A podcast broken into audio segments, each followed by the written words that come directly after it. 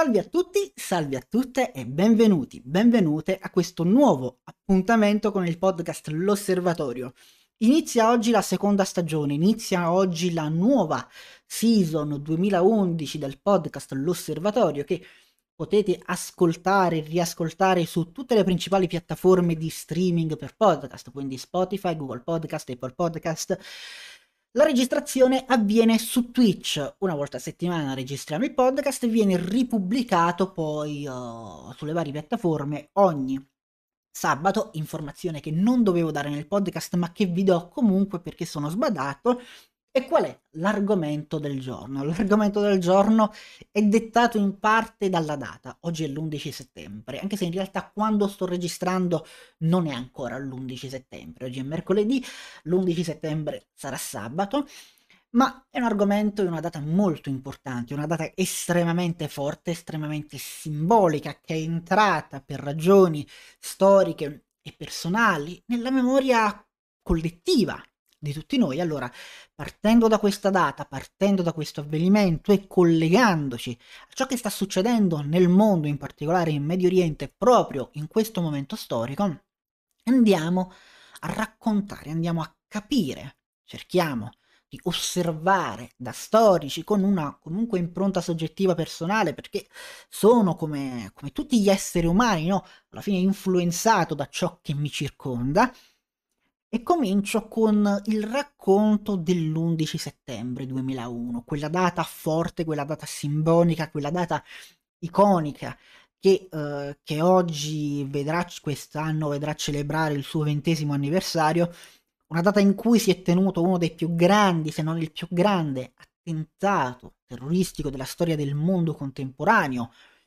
per non dire della storia del mondo in assoluto, uno dei più grandi, il più grande anzi attentato mai compiuto negli Stati Uniti d'America, e si racconta, si racconta che più o meno chiunque sia nato prima del 1995 o comunque chiunque abbia, avesse la capacità di ricordare, abbia un minimo di memoria uh, a partire da, dai primi anni 2000, ricordi perfettamente dove era e cosa stava facendo l'11 settembre 2001 quando ha preso la notizia del drammatico attentato alle Torri Gemelle negli Stati Uniti. Un avvenimento che, come dicevo, ha coinvolto direttamente o indirettamente praticamente tutti noi. Nel mio caso specifico il coinvolgimento è stato abbastanza diretto perché, perché per ragioni personali la mia famiglia ha molti amici che vivono negli Stati Uniti e alcuni di questi amici nel 2001 lavoravano a New York nelle Torri Gemelle. Quindi immaginate l'angoscia che abbiamo percepito, che si è percepita in casa mia quando per tutta la giornata, una volta saputa la notizia di quell'attentato, siamo stati in apprensione per questi amici di cui non sapevamo assolutamente nulla e non riuscivamo a contattare per tutti i problemi che ci sono stati. E vi invito a dare un'occhiata al canale YouTube di Juan Pili, redazione Montagna, ora non so come si chiami il canale in questo momento, perché sta facendo un lavoro di ricostruzione, di analisi, di debunking su tutti gli avvenimenti legati all'11 settembre, un lavoro epocale che porta avanti da anni e vi invito assolutamente a recuperare. Come vi dicevo, l'11 settembre per me è stato un momento forte, un momento di grande emotività per via di questi amici di famiglia che, uh, che si trovavano negli Stati Uniti, a New York, nei pressi delle Torri Gemelle. E uh, da quando abbiamo appreso la notizia, mi ricordo Uh, ricordo che io ero a casa che giocavo al computer, avevo poco meno di 12 anni, avevo poco più di 11 anni, avrei compiuto 12 anni praticamente un mese dopo. Uh, ero a casa che giocavo al computer, credo a Sim Safari, non vorrei sbagliarmi, o Sim Safari o un, un gioco comunque di gestionale di quel tipo. Arriva mia madre a casa, torna mia madre a casa, ci accende, il tele, accende la tv, accende il telegiornale, avevamo Sky all'epoca, no, non Sky, avevamo Telepiù all'epoca e iniziamo a guardare il telegiornale in ansia, in angoscia per quello che era successo. Ricordo mia madre a telefono con gli Stati Uniti che prova a capire cosa è successo, che prova a contattare questi amici di cui non abbiamo informazioni e le prime informazioni ricordo che le abbiamo avuti nella tarda serata verso le 19.20 quando mio padre è tornato da lavoro siamo riusciti più o meno a, ad avere una, un contatto con gli Stati Uniti che ci hanno detto ok no, stanno tutti bene, fortunatamente non è successo nulla a loro, la situazione è grave, è terribile, è traumatica, ma stiamo bene, lì ci siamo un po' rasserenati. Quel grande shock emotivo che è stato l'attentato alle Torri Gemelle dell'11 settembre, come sicuramente sapete, è stato utilizzato dagli Stati Uniti, dall'allora amministrazione Bush, per, come causus belli per l'intervento in Afghanistan. Una guerra in Afghanistan che sfugge alle regole uh, solite no? dei conflitti, sfugge al diritto alla guerra e piega alcuni concetti di diritto alla guerra uh, a proprio vantaggio da qualche secolo si era affermato, poi mh, mm, quasi mai rispettato, il concetto per cui la guerra fosse legittima solo se di legittima difesa. La guerra giusta, dice Norberto, Bor- Norberto Bobbio, non esiste, la guerra non è mai giusta, dice Norberto, Norberto Bobbio, ma se c'è una guerra che può essere giustificata nel senso di legalità, che è una guerra che è legale, è una guerra di legittima difesa, è un intervento volto a difendere se stesso o qualcun altro. E nel caso della, della guerra in Afghanistan degli Stati Uniti è stato sfruttato al contrario questo concetto non era una guerra di legittima difesa, mettiamo le mani avanti. L'attentato portato avanti da Al-Qaeda non era uh, opera del governo afghano. Eppure gli Stati Uniti hanno utilizzato l'attentato alle Torri Gemelle come pretesto per intervenire militarmente in Afghanistan sfruttando la dottrina Bush, una dottrina che, come dicevo, giocava attorno al concetto di legittima difesa, ribaltandolo quasi completamente, permettendo quindi di giustificare una guerra di matrice offensiva, una guerra di penetrazione, una guerra di occupazione qual è stata la guerra in Afghanistan, come raccontandola sul piano retorico come una guerra difensiva. Il concetto è guerra preventiva. Gli Stati Uniti intervengono in Afghanistan per prevenire eventuali e futuri attacchi, attentati agli Stati Uniti e quindi per difendersi loro sono i primi ad attaccare. È un ribaltamento totale di tutto, no? Uh, il concetto di legittima difesa è un stravolgimento totale dei, del diritto alla guerra e sfruttando poi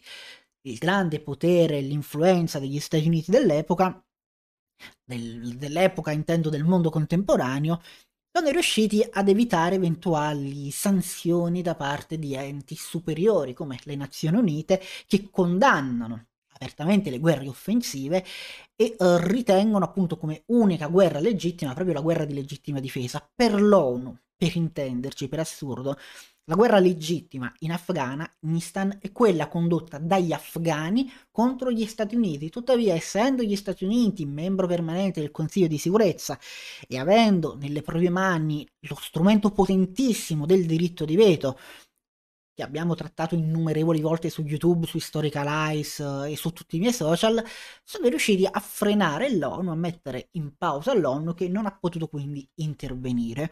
e addirittura si è potuto ribaltare totalmente il concetto per cui chi in Afghanistan combatteva e combatte tuttora per l'Afghanistan, gli afghani sovranisti, indipendentisti uh, che vogliono semplicemente un Afghanistan libero, sono diventati improvvisamente terroristi.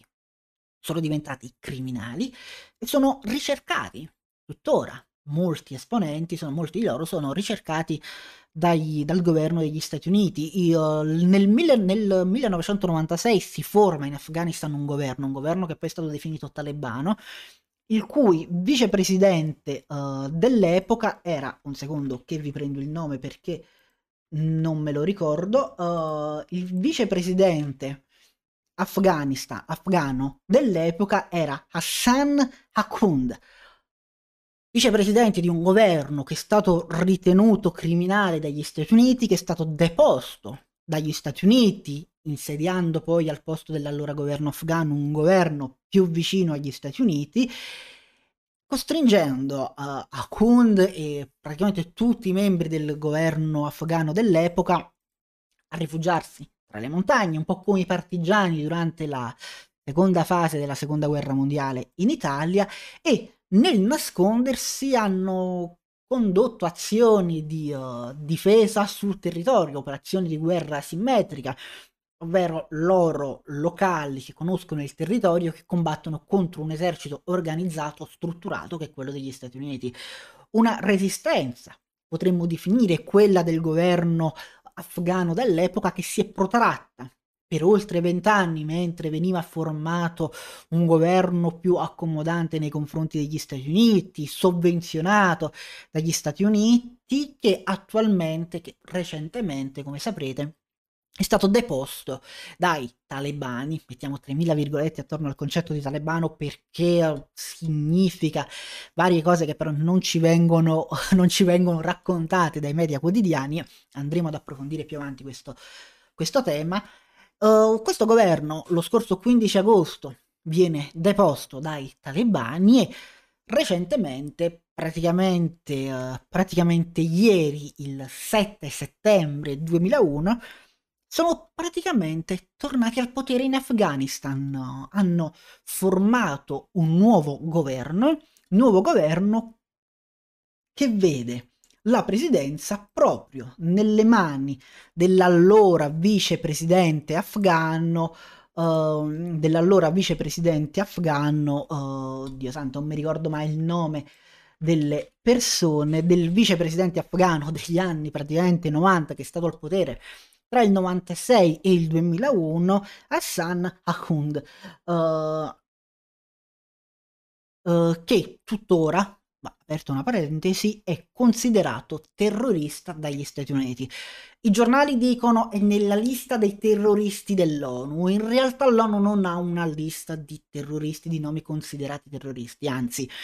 Uh, sono gli Stati Uniti che hanno prodotto questa lista e l'hanno diffusa ed è riconosciuta da vari governi in giro per il mondo, principalmente i paesi occidentali riconoscono Hassan uh, Ahund come un terrorista, altri paesi come la Cina no.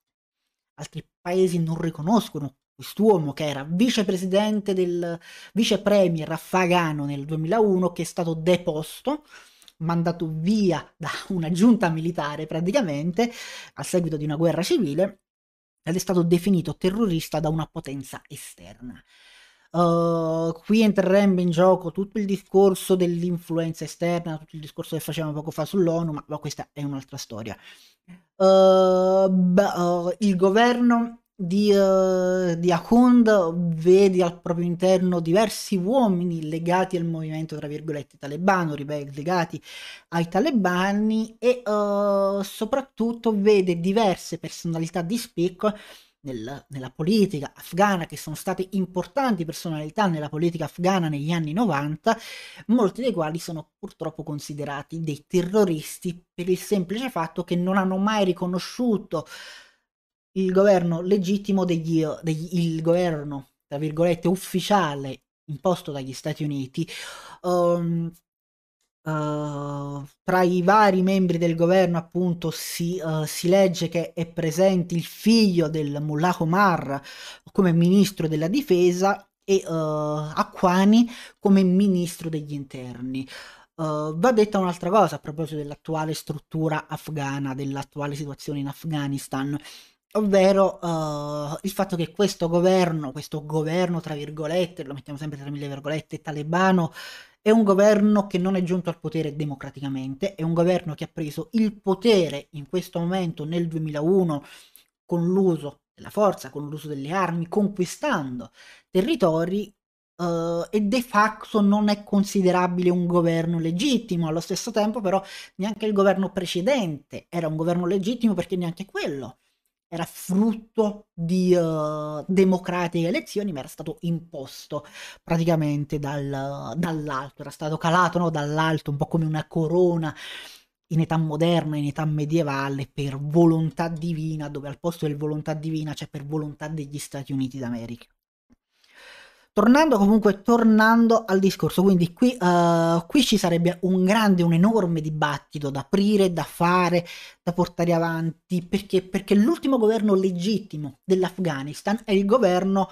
del 96-2001 in cui Hakund era vicepresidente del Consiglio, era vice premier, governo che è stato deposto in maniera totalmente illegale, totalmente irregolare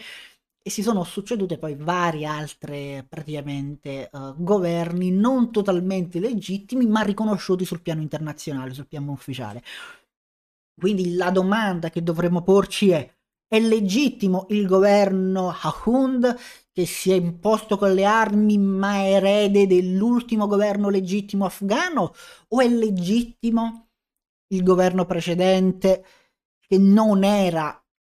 frutto, di un, frutto della volontà del popolo afghano che non si è imposto legittimamente ma che era riconosciuto sul piano internazionale come governo ufficiale? Questa è una domanda enorme al quale sul piano etico, sul piano morale, probabilmente impossibile rispondere. C'è chi sostiene che questo governo dovrebbe essere riconosciuto come legittimo, c'è chi sostiene invece che non dovrebbe essere considerato legittimo perché comunque anche negli anni 90 il potere non è che lo avessero preso in maniera proprio legittima, legittima, ma con l'uso della forza. E anche lì si potrebbe uh, andare ad approfondire riguardando uh, sul tema osservando che quel governo che nel 96 prese il potere era arrivato lì a governare su, sull'Afghanistan grazie agli aiuti ricevuti negli anni 80 e nei primi anni 90 sempre dagli Stati Uniti uh, per fronteggiare l'occupazione sovietica. L'occupazione sovietica che finché è rimasta in corso ha visto un grande appoggio degli Stati Uniti alle varie milizie locali, ai vari gruppi, uh, ai vari signori della guerra locali, che poi, una volta preso il potere, poiché volevano semplicemente essere lasciati in pace, volevano gestire a modo loro l'Afghanistan, sono stati etichettati come terroristi, sono stati etichettati come criminali ed è stato utilizzato per definirli il termine talebano. Nel mondo occidentale il termine talebano ha assunto una, un significato assurdo, un significato lontanissimo da quello che è il concetto reale che, che non, non, c'entra assolutamente niente con col concetto vero di talebani. I talebani, coloro che hanno preso il potere, coloro che uh, guidavano praticamente l'Afghanistan nella seconda metà degli anni 90 erano fondamentalmente uh, studenti, uh, ex studenti comunque di scuole islamiche che applicavano una dottrina coranica, una dottrina islamica e il termine talebano non è un'invenzione degli anni 90, è precedente. Il termine talebano per decenni, per secoli potremmo dire, indicava gli studenti delle scuole coraniche di, dell'area iraniana Eppure negli anni 90, negli anni 2000, nei primi anni 2000 più che negli anni 90, il termine talebano è diventato sinonimo di terrorista e addirittura oggi si parla di organizzazione talebana come un'organizzazione politica paramilitare, militare, militarizzata di matrice islamica, cambiando completamente l'ordine degli elementi distintivi di quelli che sono i talebani. I talebani non sono politici militarizzati di matrice islamica, sono studenti dell'Islam, sono studenti coranici che hanno un'attenzione politica e sono militarizzati. C'è un ribaltamento totale degli elementi di, determinanti, caratterizzanti il talebano in quanto tale, eh, che stravolge completamente la narrazione che si fa ad oggi, che si fa oggi, che si fa da oltre vent'anni, della situazione afghana, dell'Afghanistan, dei talebani in generale. Si tende ad utilizzare talebano come sinonimo di terrorista, di criminale, quando in realtà all'atto pratico i talebani sono dei conservatori sovranisti di matrice islamica che in Afghanistan ripetono ad oltranza da oltre vent'anni il mantra dell'Afghanistan agli afghani, prima gli afghani. Tutti i crimini, tutto quello che è successo dopo è imperdonabile, è assolutamente inaccettabile, hanno compiuto cose sicuramente deplorevoli in modo reazionario, c'è la tendenza a condannare i crimini dei talebani, perdonatemi se utilizzo anch'io il termine così in modo generico, perché poi in realtà talebani vuol dire tutto e nulla perché ci sono tantissimi gruppi talebani, ognuno indipendente dagli altri, ci sono tante rivalità interne, rivalità che vanno avanti da, da oltre 30 anni, rivalità che c'erano già negli anni 80, che c'erano negli anni 90 e che ci sono state in tutti gli anni 2000 rivalità che che vediamo nell'approccio, nel modus operandi, nelle inclinazioni, nei rapporti con l'estero, rivalità che però a quanto pare per il mondo occidentale fanno la differenza tra buoni e cattivi. Differenza tra talebano e non talebano. Il governo, il governo precedente dell'Afghanistan era tenuto da un signore della guerra afghano che ha combattuto contro i sovietici negli anni 80, che ha combattuto al fianco degli Stati Uniti negli anni 2000, è considerato buono. Un governo invece che ha combattuto contro gli, Afga- i sovietici negli anni 80 e contro gli americani negli anni 2000 è considerato criminale e terroristico. È un utilizzo sbagliatissimo della retorica, è un utilizzo sbagliatissimo della storia. Sul piano storico, il governo precedente e l'attuale governo, insediatosi praticamente due giorni fa,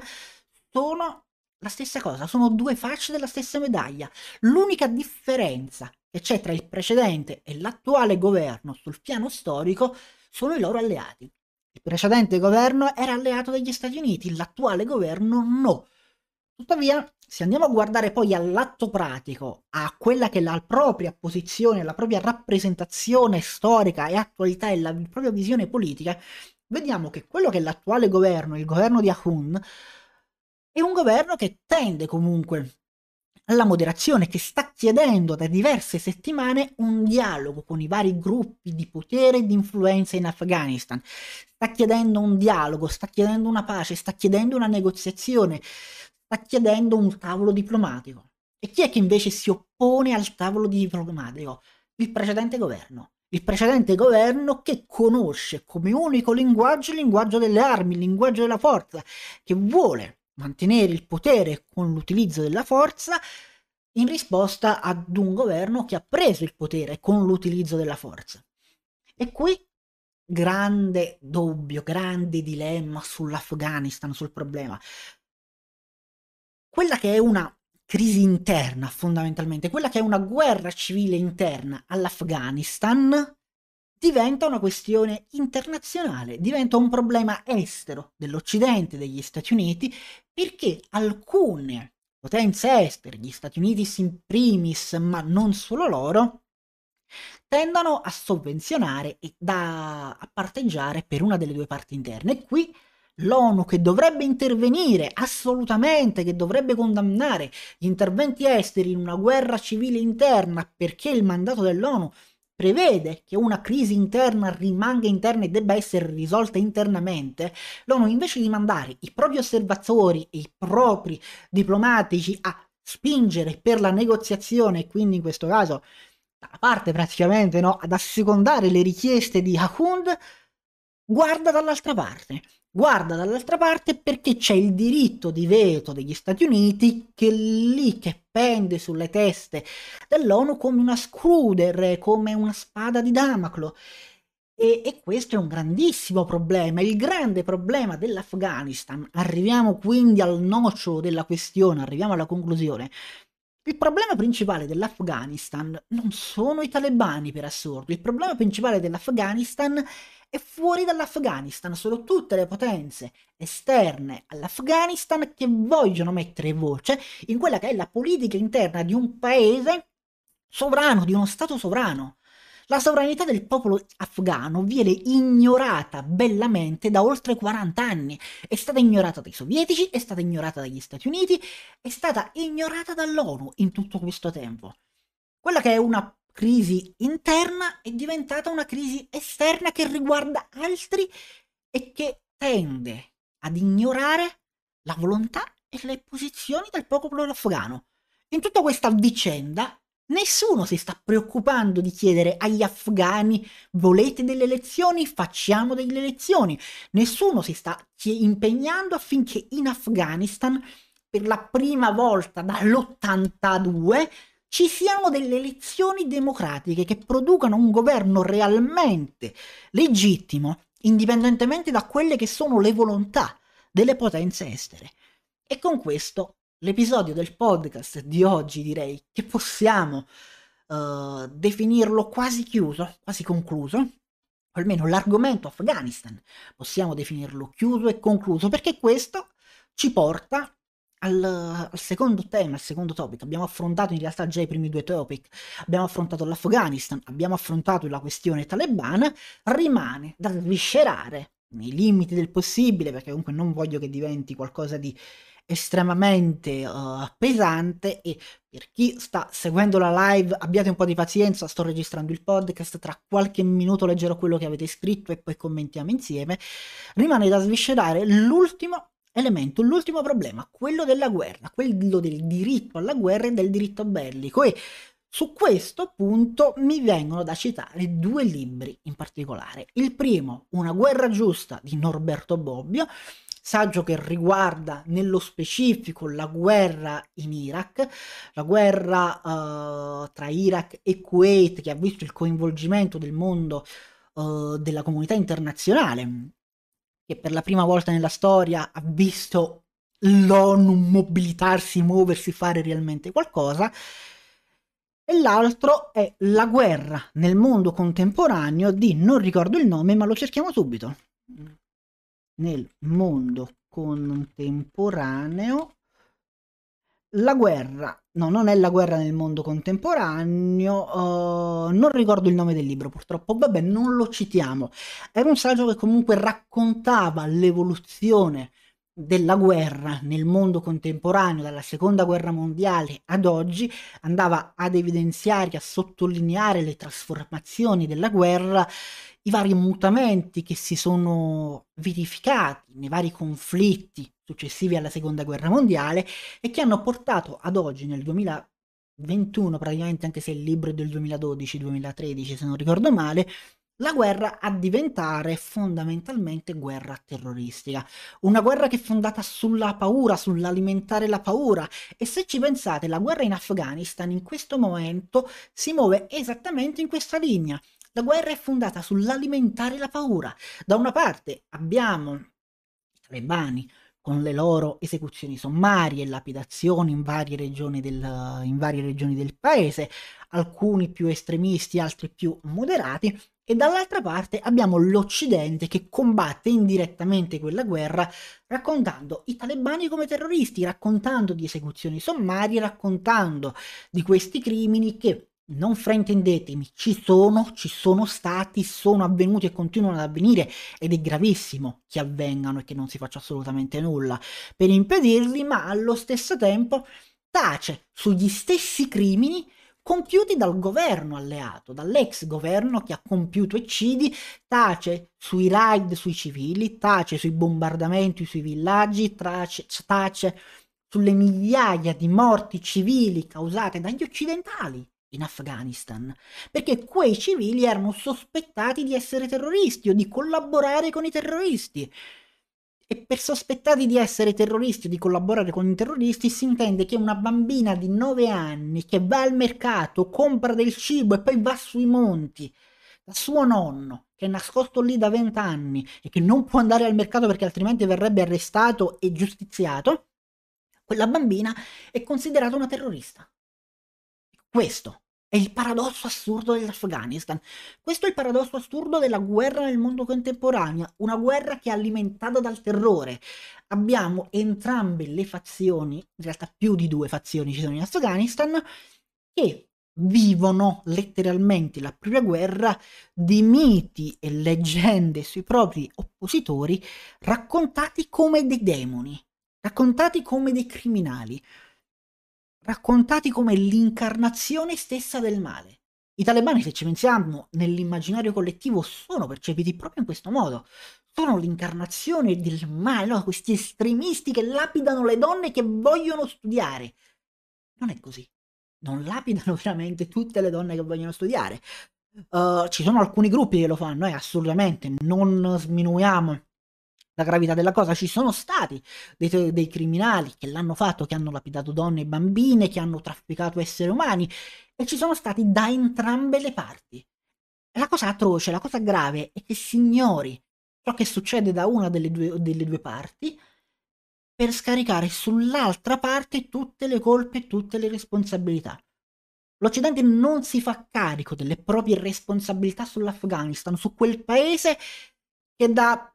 circa 2000 anni vuole restare per i fatti suoi, che vuole rimanere nella propria indipendenza tra i propri monti, i propri abitanti vogliono semplicemente allevare le proprie capre.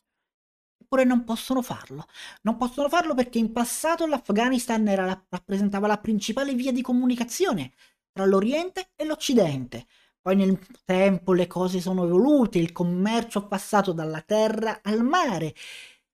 L'Afghanistan ha perso questa sua centralità nelle rotte, nelle vie commerciali, perché non ci sono più vie commerciali, ma ci sono rotte commerciali, ma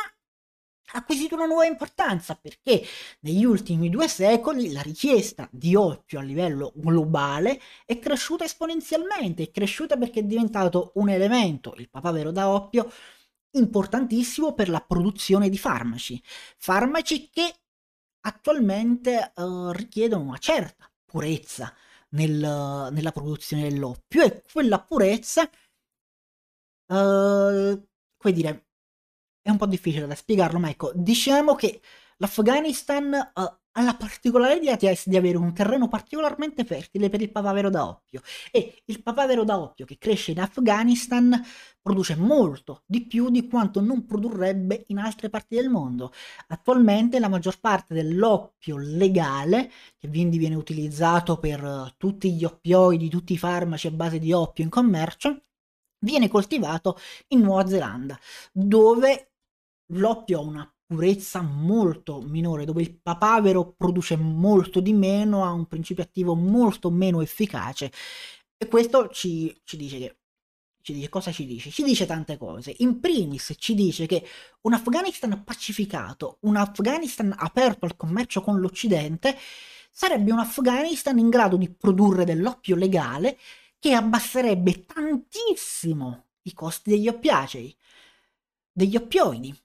il farmaco, l'industria del farmaco ne gioverebbe, a livello sanitario in tutto il mondo se ne gioverebbe,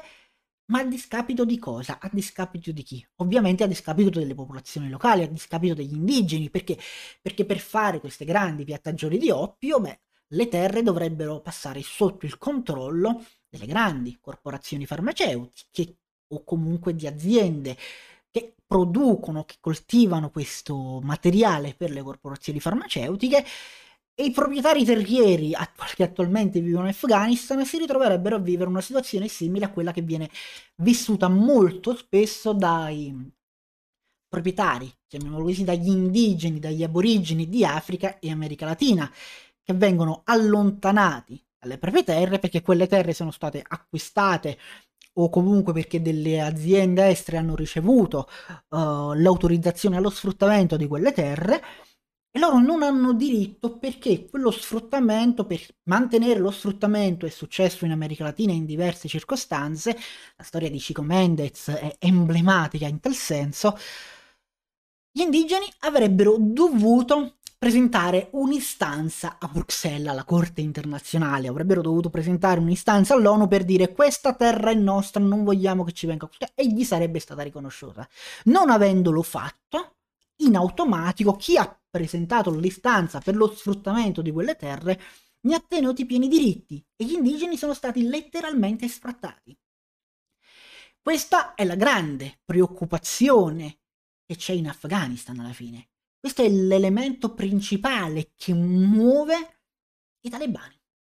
Loro non vogliono che le terre dell'Afghanistan finiscano in mano a qualcun altro e quindi lottano per il controllo di quelle terre. Lo fanno nel modo sbagliato, assolutamente. Dall'altra parte c'è chi lotta per la mo- utilizza la scusa della modernizzazione del paese, che utilizza la scusa dei diritti civili, perché non è assolutamente vero, mi dispiace dirlo che si combatte in Afghanistan per i diritti civili, che si combatte in Afghanistan per le donne afghane.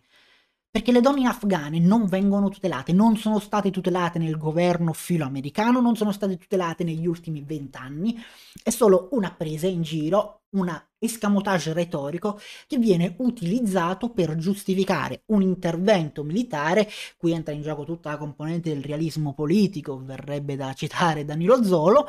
che utilizza questo pretesto morale per giustificare una guerra dettata da interessi totalmente economici che non hanno nulla a che fare con i diritti civili. E questo è un grandissimo problema ed è alla base di tutta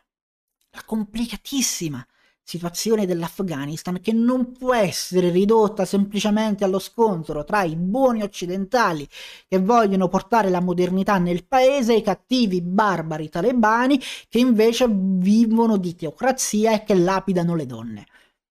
Nel mezzo c'è tutta l'infinita gamma di situazioni dinamiche, di equilibri, di realtà che caratterizzano l'Afghanistan. E con questo il podcast direi che è veramente chiuso. Ci ascoltiamo, spero, la prossima settimana con un nuovo episodio. Vi ricordo che potete seguire il podcast L'Osservatorio su tutte le piattaforme di streaming audio, Google Podcast, Spotify, Apple Podcast e se volete potete seguirmi su tutti i social network come Historicalize